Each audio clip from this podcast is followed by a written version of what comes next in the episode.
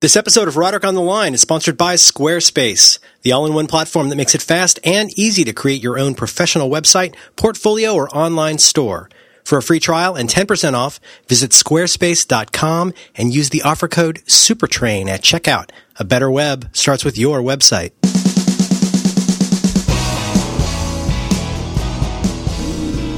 Hello. Hi, John. Hi, hi, Merlin. How's it going? Well, I I'm trying something new. You At typing some, with one hand? What are you doing? at some point, Jim here. Jim, I said uh, to John on the robot, are, uh, are you ready to record? And he said, Jim here. I uh, at some so I was I was cleaning out an old guitar case yesterday, and I found my old rat pedal, which had been missing, and then I found this bag of Starbucks, basically like little Nescafe tubes. Did you ever experience Nescafe?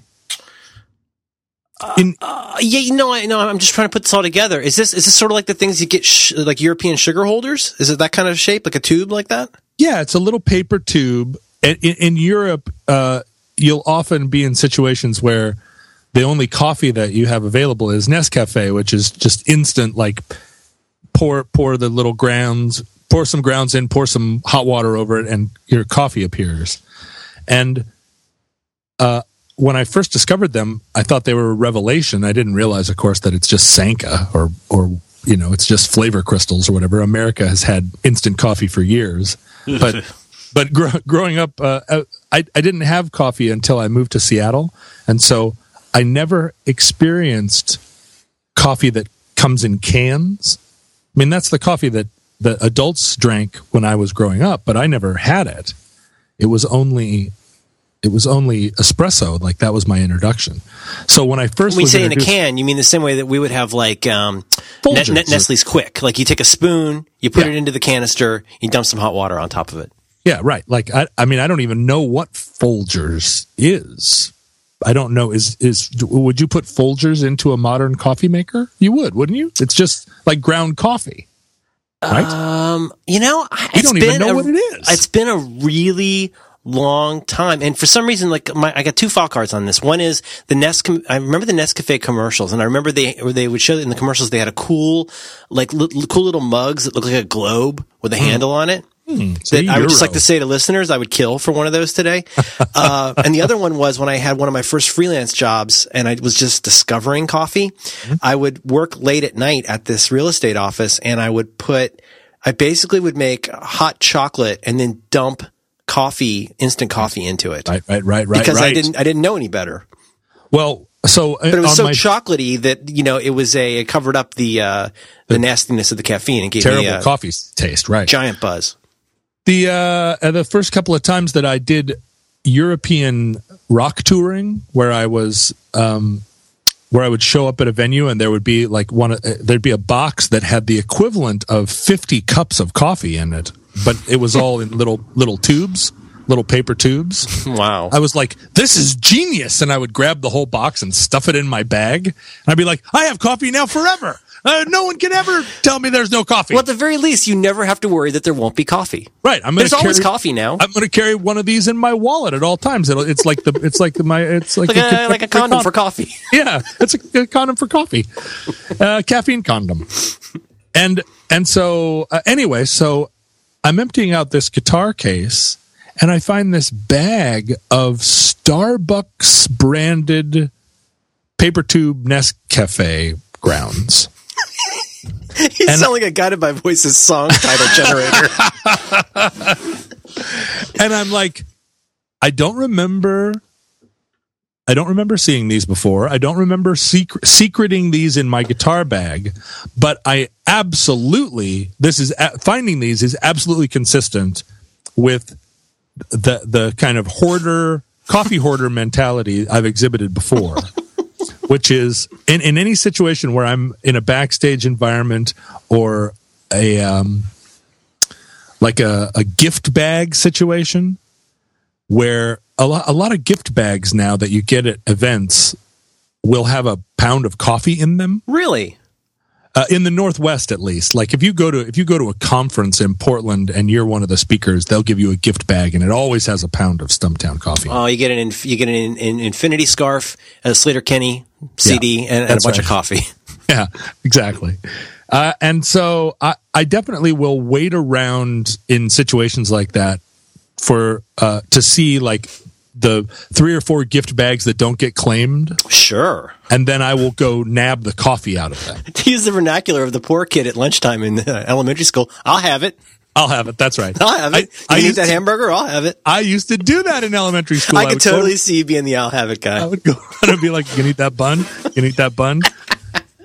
And uh, and You're so not to eat the pickles? it's completely consistent with me that I would have been in a situation where there would have where I would have seen this bag of coffee envelopes and I would have looked at- you know taken a look to the left taken a look to the right realized that like this is my backstage these coffee envelopes are here for me and then I would have stuffed them in my guitar case without even Yoink. without even remembering having done it I don't think I ever had one so anyway You're like like a squirrel. like a squirrel, Right, you Like, got- you or, got or like a raven. I've got my little baubles, but they're all coffee color. Uh-huh, uh-huh. Anyway, so I found this in this guitar case, and I and I sat there and I'm looking at the guitar, and I'm like, when did I play this thing last live? It's a weird guitar. I would, it would. I Oh, it, would it wouldn't be like a primary tour guitar. No, this isn't a guitar that like I grab without thinking. This is like a have- local gig. or or I could have traveled with it, but to an event where my expectation was that I was going to do something like fun and dumb rather than that I was going to seriously like use this guitar to play some tunes. Like Sounds this like a is the- cruise. Yeah, but I, I, didn't bring it on the cruise. It it, it, was a so anyway. That's the that's problem number two. I can't remember where I was. Mm. It was so long ago that I that I that I can I have it these uh, uh these Starbucks tubes. I can have Starbucks tubes. Do, And do they have dates on them? No, I don't think so. They're not. Hmm. They're not sitting here right in front of me. But I but they've been sitting in a guitar case for at least a year. So they got to be good. They got to be amazing. So anyway, I took them downstairs and I just made one. and here's how I did it. I took a I took a Starbucks tube and and I had to really resist the impulse to use two of them.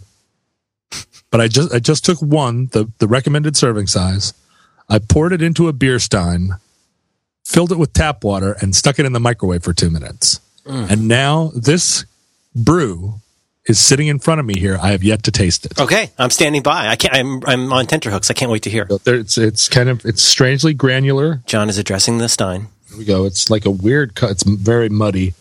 Here we go. It's nice and warm. It does have a kind of chocolatey smell. It smells like international coffee. Hmm. I like it. All right, hang on. Here we go.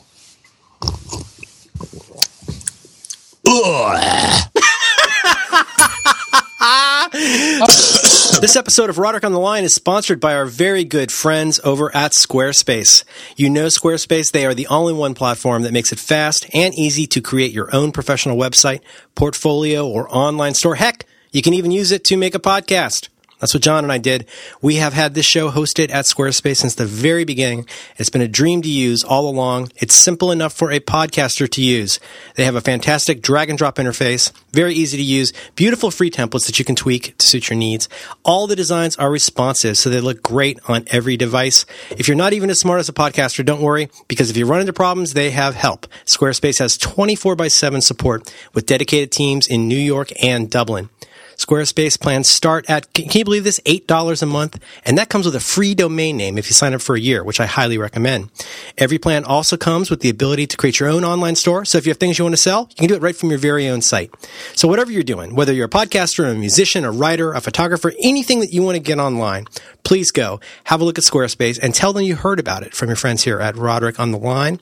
If you go there now, you get a free trial plus 10% off any package you choose by using the special offer code SUPERTRAIN when you check out. It helps us very much if you go and visit the site. It's going to help you out very much if you sign up for a site. John and I want to send our thanks to Squarespace for supporting Roderick on the Line. We could not do it without them. So the verdict is uh, thumbs down. Oh, it's terrible. What is the flavor? Hang on. Okay, first of all, you really taste the tap water. Mm.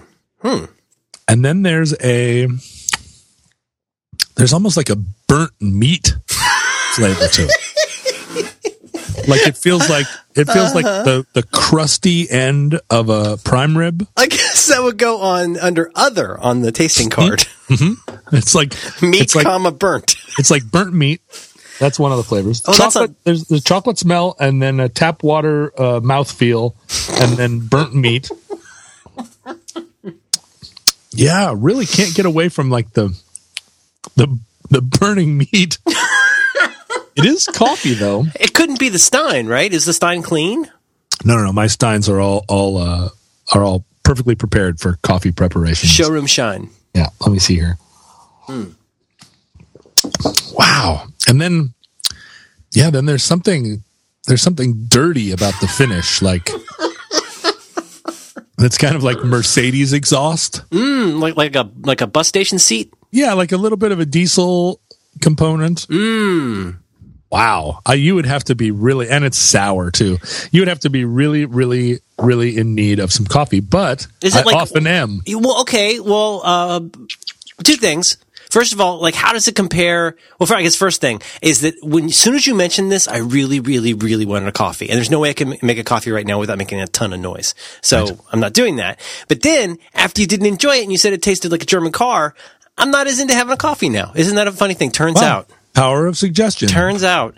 Um, the other thing is, then, how does that, on the continuum of bad coffee, how does it stand alongside things like gas station, uh, outside of town, last third of the pot coffee? How does it stand next to like Days Inn, like in your motel room coffee? Mm-hmm. Uh, conference, conference, uh, conference, uh, at a hotel coffee?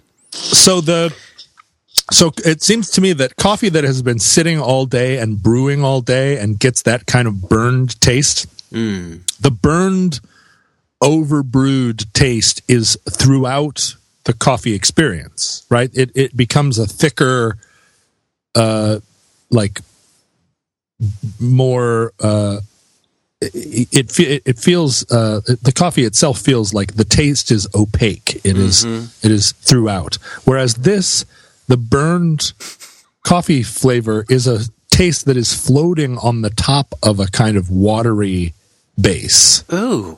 so that it's not. It doesn't have the the full like sour. You don't get the full majesty of the Kenyan tang that you would at the bottom of the Thank you. tank. That's right. The Kenyan Tang. The, mm-hmm. the the the proximity to a restroom that's being used by truckers. Mm. The the the hot cases on the other side with some JoJo's in it. Like all of that you you taste in the truck stop coffee. Mm-hmm. Now, a Days Inn like uh in your room coffee does those, have those that. disgusting little coffee makers that lots of other people have used. oh yeah, those Isn't that a horrible thought? Uh, th- that has a that has a, this same kind of watery quality. Yeah. but they go to great lengths to take the burn out of it. And I feel like the burn element has been injected into these uh, Starbucks pouches in order to give you this the in order to maybe try and conjure the sensation of um like dark roast. Right. That's what it feels like. It feels like somebody in a laboratory has figured out what dark roast tastes like. And then they put it and then they made it into a powder. And they think, what well, you know, fuck it. They're having coffee out of a tube. What do they know? Exactly. They've they've, they've probably had Starbucks and their and their slightly burned tasting coffee before. This is uh, this is going to be fine. Yeah, this is really and and then to top it all off, the the crystals do leave just a slightly granular. Ooh. It's really it's really mesmerizingly bad. You think you'll have another? Um, I'm definitely going to keep them around. I'll probably serve them to guests.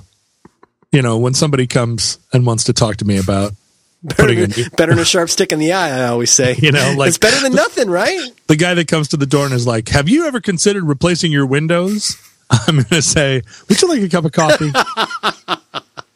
Let's sit and talk about this. Are you cooking meat, sir? Because you know, it, it never occurred to me to replace my windows until now, until you showed up. I mean, obviously, twenty five people have come and asked me the same question over the last ten years. You're not going to believe this, but I was just sitting here preparing a coffee for myself and thinking about how I needed new windows.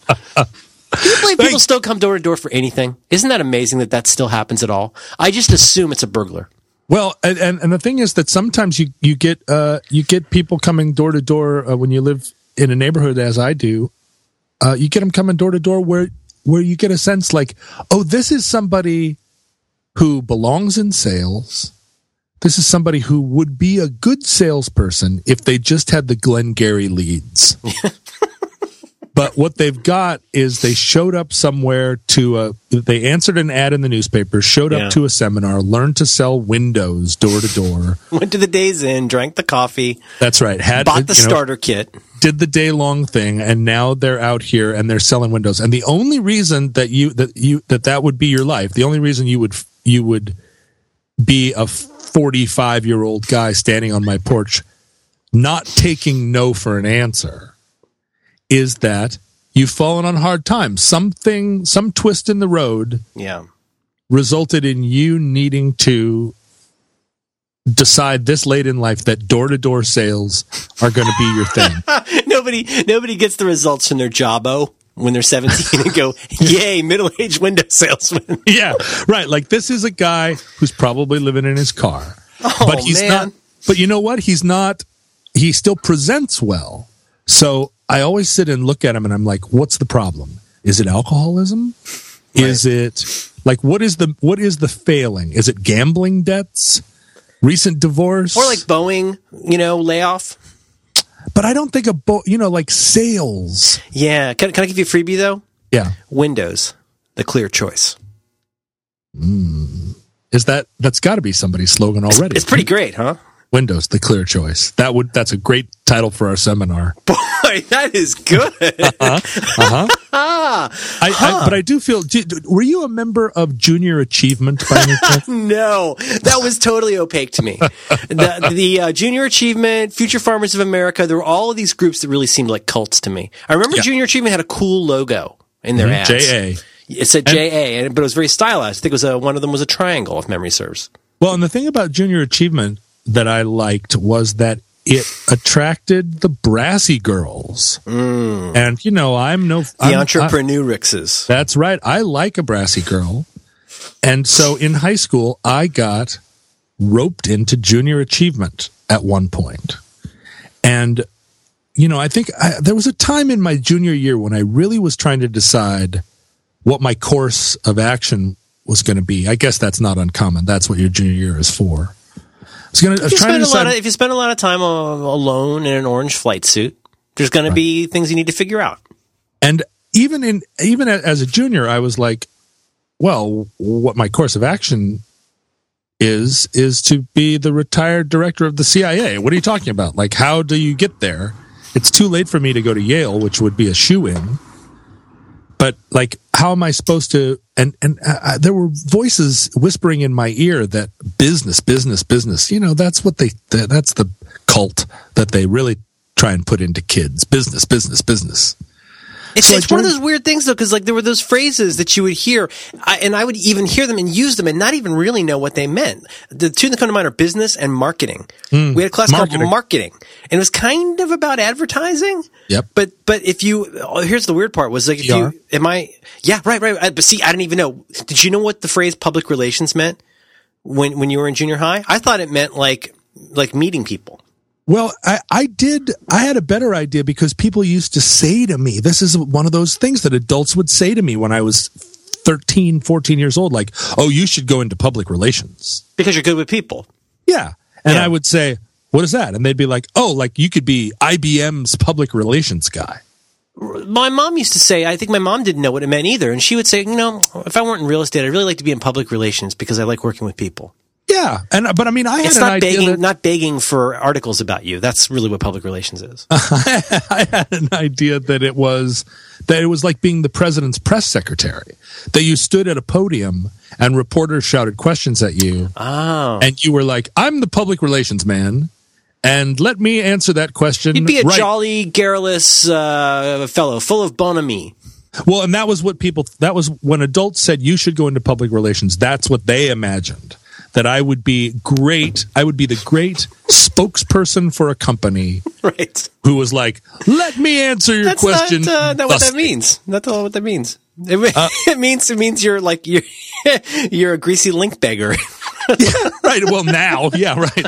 well, course, well, the industry's changed a lot. every Monday, I get 40 emails from all the publicists that have me on their list that are just like, hi, friend. It's just like, delete. Did you tweet about this? Beep, boop, boop. But uh, so I joined Junior Achievement and I sat in the meetings. And at one point, and, and, and the adult supervisors were trying to get us to walk us through the entire process of starting a business. And we had to choose what our product was going to be. You gotta sell widgets. And we so, and we decided it was chocolate. We were going to, we were going to make, cho- we were going to make, what was it? Like chocolate brittle and nut bars and like uh, white chocolate figured prominently in it. Oh. And so we so bought. much like the real world. You just decide what product Yeah. you're gonna sell. that's right. And then you decide. Then you, Me, I'm a, that- I'm a window man. It's the clear choice. and then we then we went into manufacturing. So we bought bulk nuts and chocolate, and we actually in junior achievement class cooked them down and made them into bark,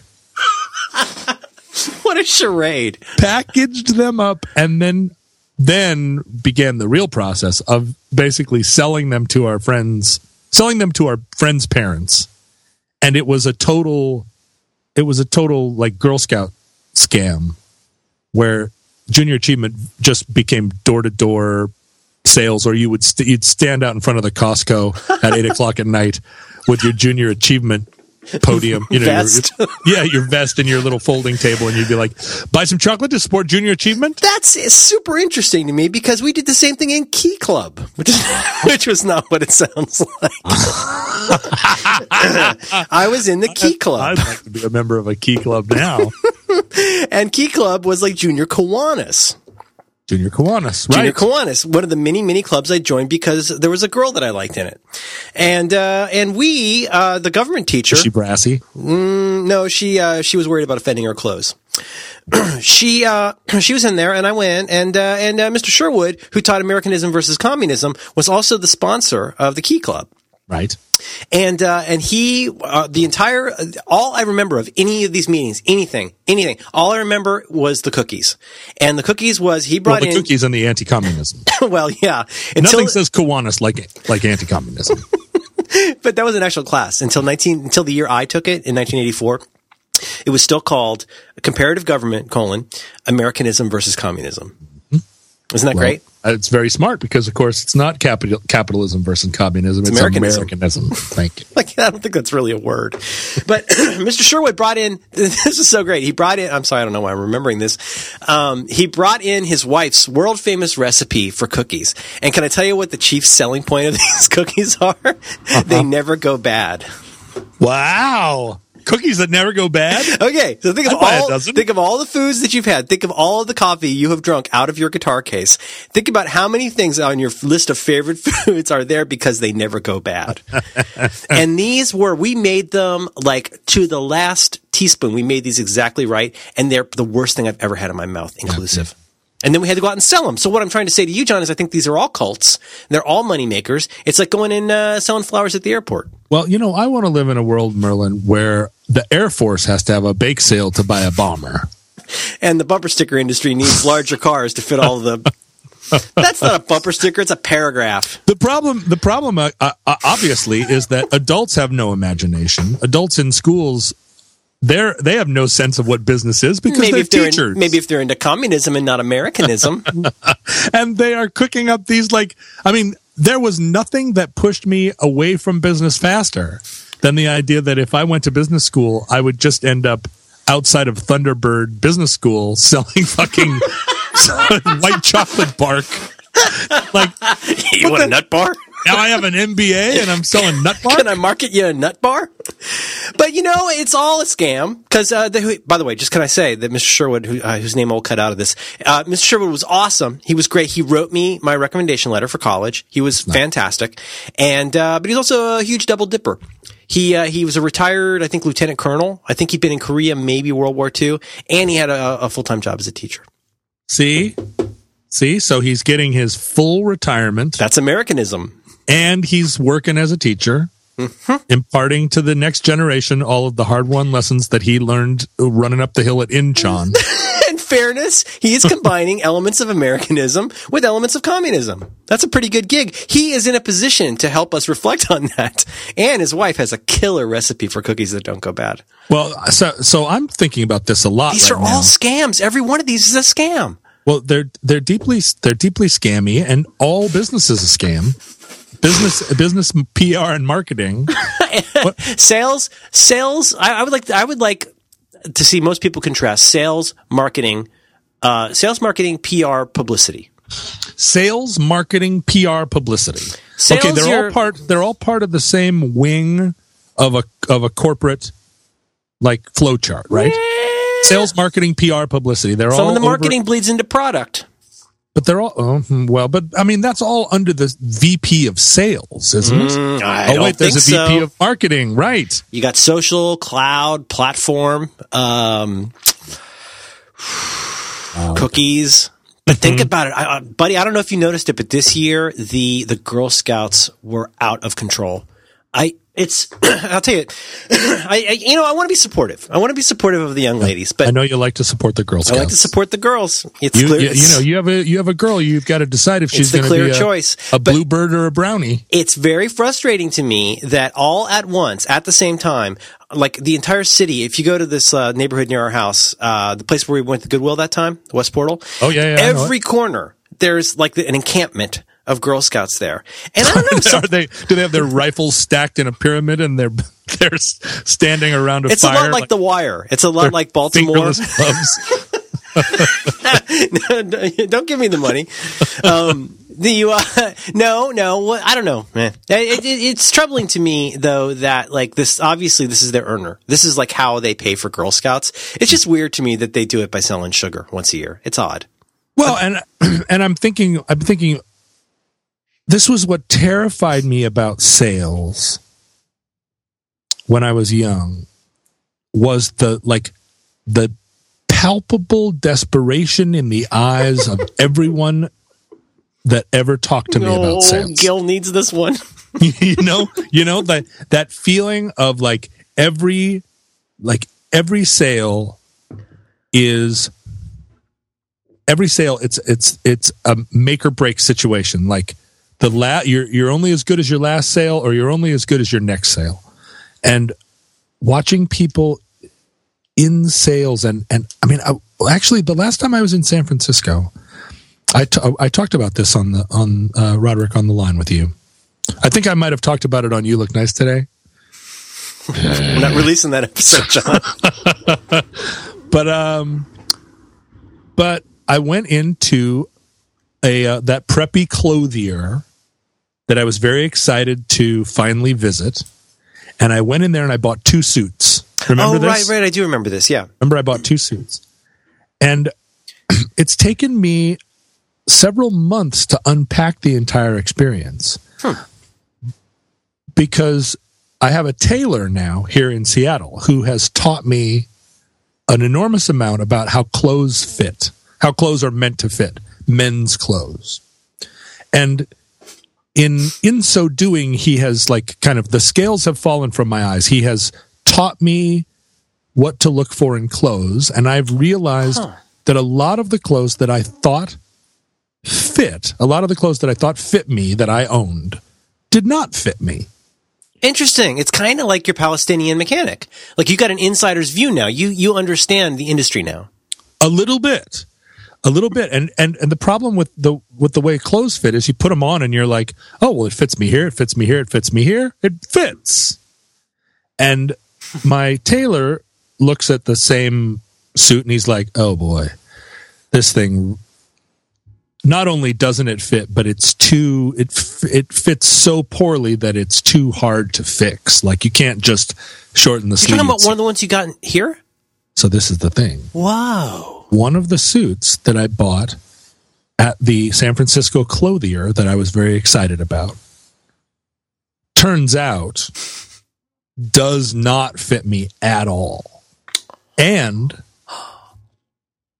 in reflecting upon it, when the when the little tailor came out from behind the curtain to fit this garment to me because alterations were made to this garment uh, alterations that you know that added a considerable expense to the purchase price were made to this garment. When he came out from behind the curtain a look a dark look crossed his face. And the salesman who is also the owner of the store and the son of the founder had a very fast talking like chummy car salesman kind of patter. And he looked at the tailor over my shoulder and i'm looking in the mirror at myself in this suit thinking to myself boy don't i look sharp. And what i'm looking at is this is the kind of suit i want. Uh, this is the kind this is the color of suit that i've wanted for a long time. This is the kind of suit that i've wanted for a long time. And the aspects of it that aren't fitting the salesman is saying like oh well we'll get a tailor out here and we'll get this taken care of you know this is no problem we'll just get him to ba ba da doop doop doop doop doop doop Mm-hmm. and so I'm looking in the mirror and I'm pretty proud of myself and I'm imagining, oh, he's just going to take up the sleeves. He's going to, he's going to shorten the collar. It's going to be, and I see this dark look go across the tailor's face, which I did not eh, recognize at the time because I was in the excitement of the moment and because the salesman was pattering in my ear. I see a dark look and then I hear the salesman say over my other shoulder, he says, Ricardo, we're trying to sell some suits here. What? And then he goes back to talking to me. And what he's saying, what now I have unpacked that moment. Ricardo came out from the back, saw that the suit did not fit me at all. And the salesman saw the look and preempted any comment from Ricardo by saying, We're trying to sell some suits here. And so Ricardo It seems so obvious now. now it does. Wow. So Ricardo just like didn't even visibly shrug and he went about what I imagine from a tailor's perspective is this deal with the devil where his he's employed by this guy and he is being asked to make suits that don't fit. He's being asked to do tailoring on suits that are like by in his profession an abomination. He's turned into a monster. He's basically yeah, he's basically serving his master. But he's, he's like the guy who gets called in once a month to trim Andy Warhol's wig. That's a good look for you, boss. well, and I'm sure like I'm sure at the end of the day or when he goes into the the the, the darkest room in the tailors guild and sits down before the the the tribunal like he has to go into the confession booth and say, "I have made size 46 longs. I have sold 46 longs to a 44 long, and there was nothing I could do."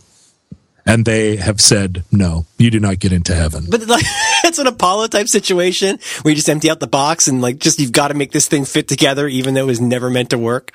Well, yeah, and so and so what what has happened is it's taken me this I long. feel so bad for Ricardo. Well, I do too, but I feel also bad for myself that Yeah. I put on this suit now, and now that I have now that I've been shown how a suit is meant to fit, I go, oh, to get this suit to fit, I am going to have to have my tailor remake it basically at great expense, or I can say this is a loss, and it was a you know it was a very expensive learning experience, but I continue to get email blasts from this t- this company. You get clothier blasts? I get I'm on their mailing list and they send me these like come on in for a special fitting, 50% off all men's shirts. And when I first started getting these email blasts, I was like, "You know what? I'm not going to put a Google filter on these and consign them all to the garbage dump.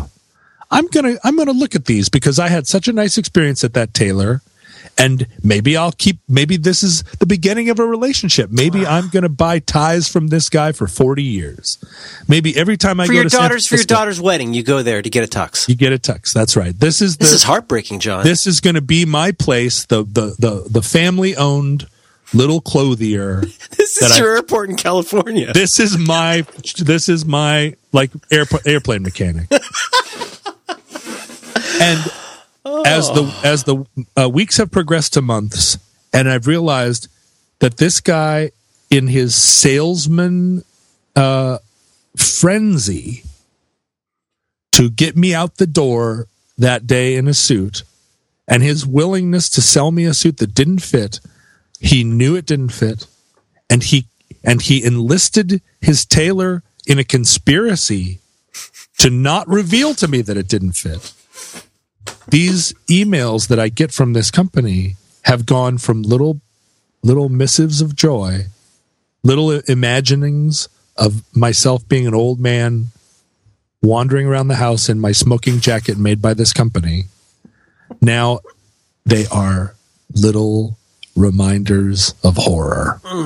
And I am and I want to and I feel like now that this guy probably was on cocaine. And I want nothing to do with this store. I wouldn't if they if they maybe started maybe Ricardo's maybe he's got got the goods on Ricardo, and maybe Ricardo's uh, father worked for his father or something. But like That's now it. he's not allowed to work anywhere else. I think Ricardo probably worked for his father. Ricardo was an old man. That's a no good boss. That's right. That's right. And and he, you know, he lives back there behind the curtain, probably in a refrigerator box that has a window cut out in it. With a faulty hot plate. And this guy is oh, like Oh, this guy holds the papers on his kids or something. Yes. And and you know, and now and it's all because of that salesman moment where this guy was thinking this guy was thinking I'm going to sell this this suit today. Trying to sell some suits here. and he was not practicing what I'm sure his father practiced, which is like, hey, let me make you a customer for life.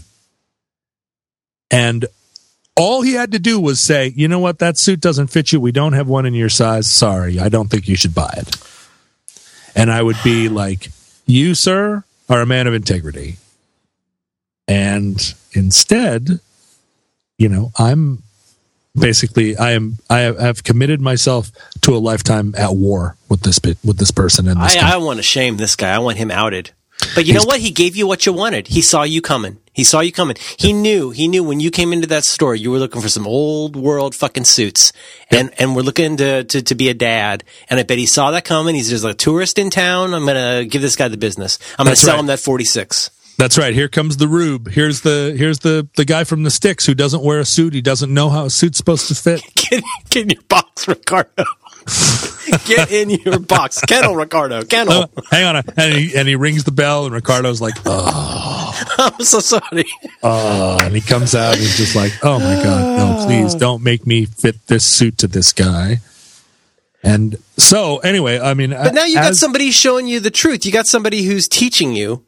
Know, you feel like you trust this guy, though, right? You're you're uh, you're a Seattle tailor. You trust. Well, the Seattle tailor, I trust implicitly because he says things like, you know, this is going to cost a hundred bucks to to do, and uh, you know, I mean, I will do it if you tell me to, but I don't see the, I don't see how you're yes, going to win. Again, like a good mechanic. That's what I always liked about our mechanic. Was he he'll always tell us like this is this is you're not going to be able to drive out of here without fixing this. This is broken. This is a thing that you're definitely going to need to take care of in the next uh, year. Better to do it now. And here's a bunch of stuff that you could do or don't do. And I and that has given that guy so much credibility with me over the years. Yeah. You know Yeah, what I mean? And, and my new mechanic is like that. Now, my old mechanic was a guy that uh, that I took my stuff to for years and years and years. And the falling out that he and I had was, he said, "Your your truck needs a new brake job. It needs an entire brake job. It's you know, twelve hundred bucks." And I was like, "Well, in all honesty, like, do you think it's worth it?" Given This the is- likely lifetime. yeah, this is a this is one of those questions, friend to friend. Do you think it's worth it to do this work? And he, uh, you know, and a like a cold light shone on him, and he shrugged his shoulders and said, "It's up to you." Mm. And I was like, "Hmm." After all the work that I've had done here, you're you're gonna you're gonna just fade you're to suddenly turn into not a human. Mm-hmm. You're just like a you're just a fixer bot now, and it's entirely up to me. And you're not going to give me any advice. And you know what he was saying was, well, I want the twelve hundred bucks, so I'm not going to tell you not to do it. Right. Uh, but I'm not going to sit here and and argue against you paying me for work that is like good money after bad. And I guess it's that good money after bad thing where that's where somebody really shows me their integrity. Oh yeah, where they can like- introduce these other axes to it. Yeah, absolutely. Yeah. Uh, I, I I have one piece of automotive advice, which is if if Jerry the mechanic tells you you really really really need to replace the timing belt in the next month, and then over the next year your wife literally begs you three different times to fix the timing belt, and Jerry reminds you that if the timing belt breaks, it's going to be extremely, it's going to be like an order of magnitude more costly to fix than if we just do this one simple fucking thing, Merlin. if that happens, go ahead and just get the timing belt fixed Yeah. because it's a lot more expensive after it breaks. What what I end up doing is wandering around uh, the parking lot of a Fred Meyer holding a broken timing belt and saying, "Hey, I'm from out of town. My wife and kids are in the car around the corner, and I just need five dollars. It's one o'clock in the morning, but I just need five dollars to get this timing belt replaced." Want to buy a window? It comes with a free nut bar. I do. I do. When I was down at when I was at the uh, conference on world affairs in uh, in Colorado. Uh, Oh, which which time ago- was that, John? Uh, most recently. Okay. The the the gal, the student who was assigned to, as my student ambassador, who was supposed to drive me around town and like be helpful. I said to her on the first day, like, "What what are you majoring in?" And she said, "Business." And I said, "So what are you doing at this? Uh, what what are you doing at this conference on world affairs? Why are you engaged in that?" And then I said, "Wait, wait, wait! Don't don't tell me. Let me guess. You're majoring in business because." It was because advice was given to you that that was a practical and and uh, yeah, a practical major uh, major for successful people. And she was like, "Yeah." And I said, "But your heart really lies in the arts." And she said, "Yeah."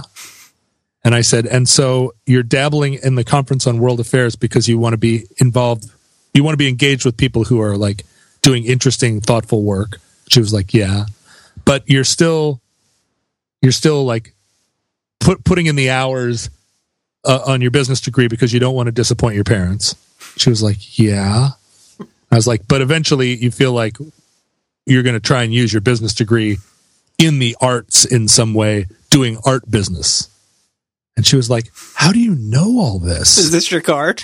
and I was like, "Oh, oh, young lady, Yeah. oh, you poor, you poor darling."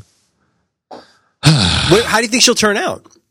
Well, she seemed like a great. I mean, as an individual, she seemed great because she seemed like an absolutely a terrible fit in business, and the business understanding whatever that constitutes, whatever business understanding they are, they manage to actually impart to you in business school, which I imagine is at the level of like.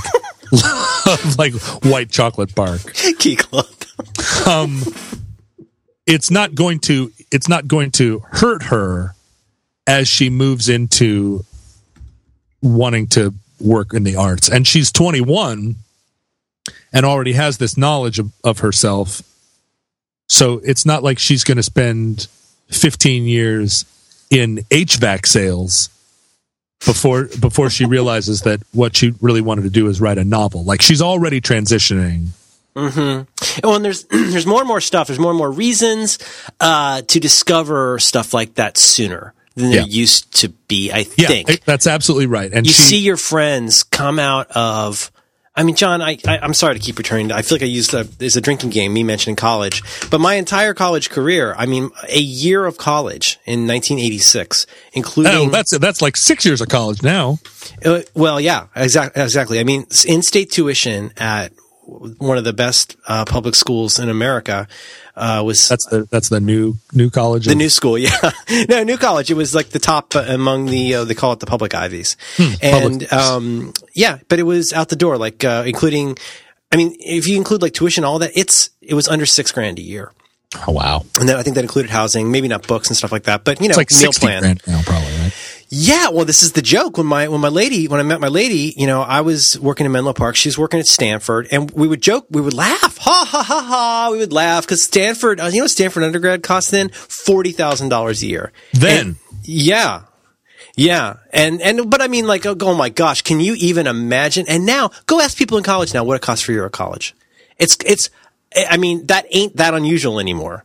Yeah. And so can you imagine coming out? I mean, knowing the meager things I accidentally picked up in college, even taking all of that into account, I can't imagine being 22, 23 years old and having over $100,000 in debt.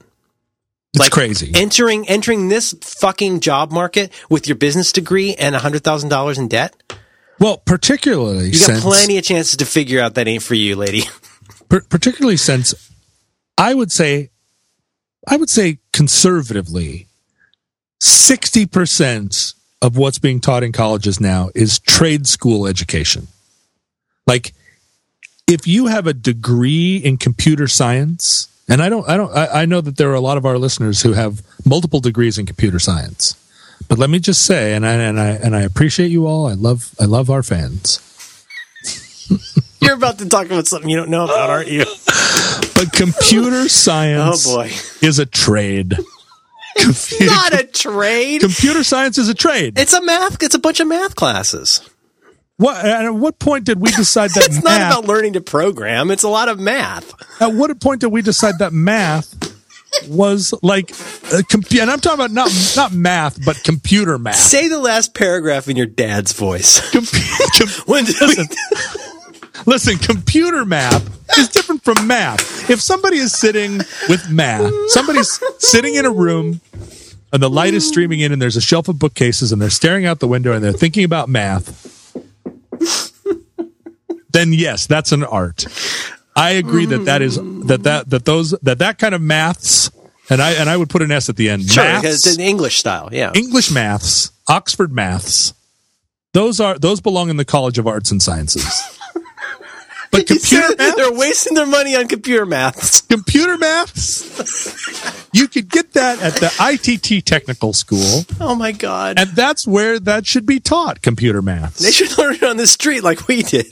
Well, because more and more every time I talk to a computer person, they are saying, "Oh, now I'm using uh, XTHTMLs." Oh god. and these languages now are are easy to use because all you have to do is say to the computer, "Computer, make me an app," What's my safe word? Get me out of this. and you put a couple of colons and backslashes, and then it's then the math is done for you by the machine.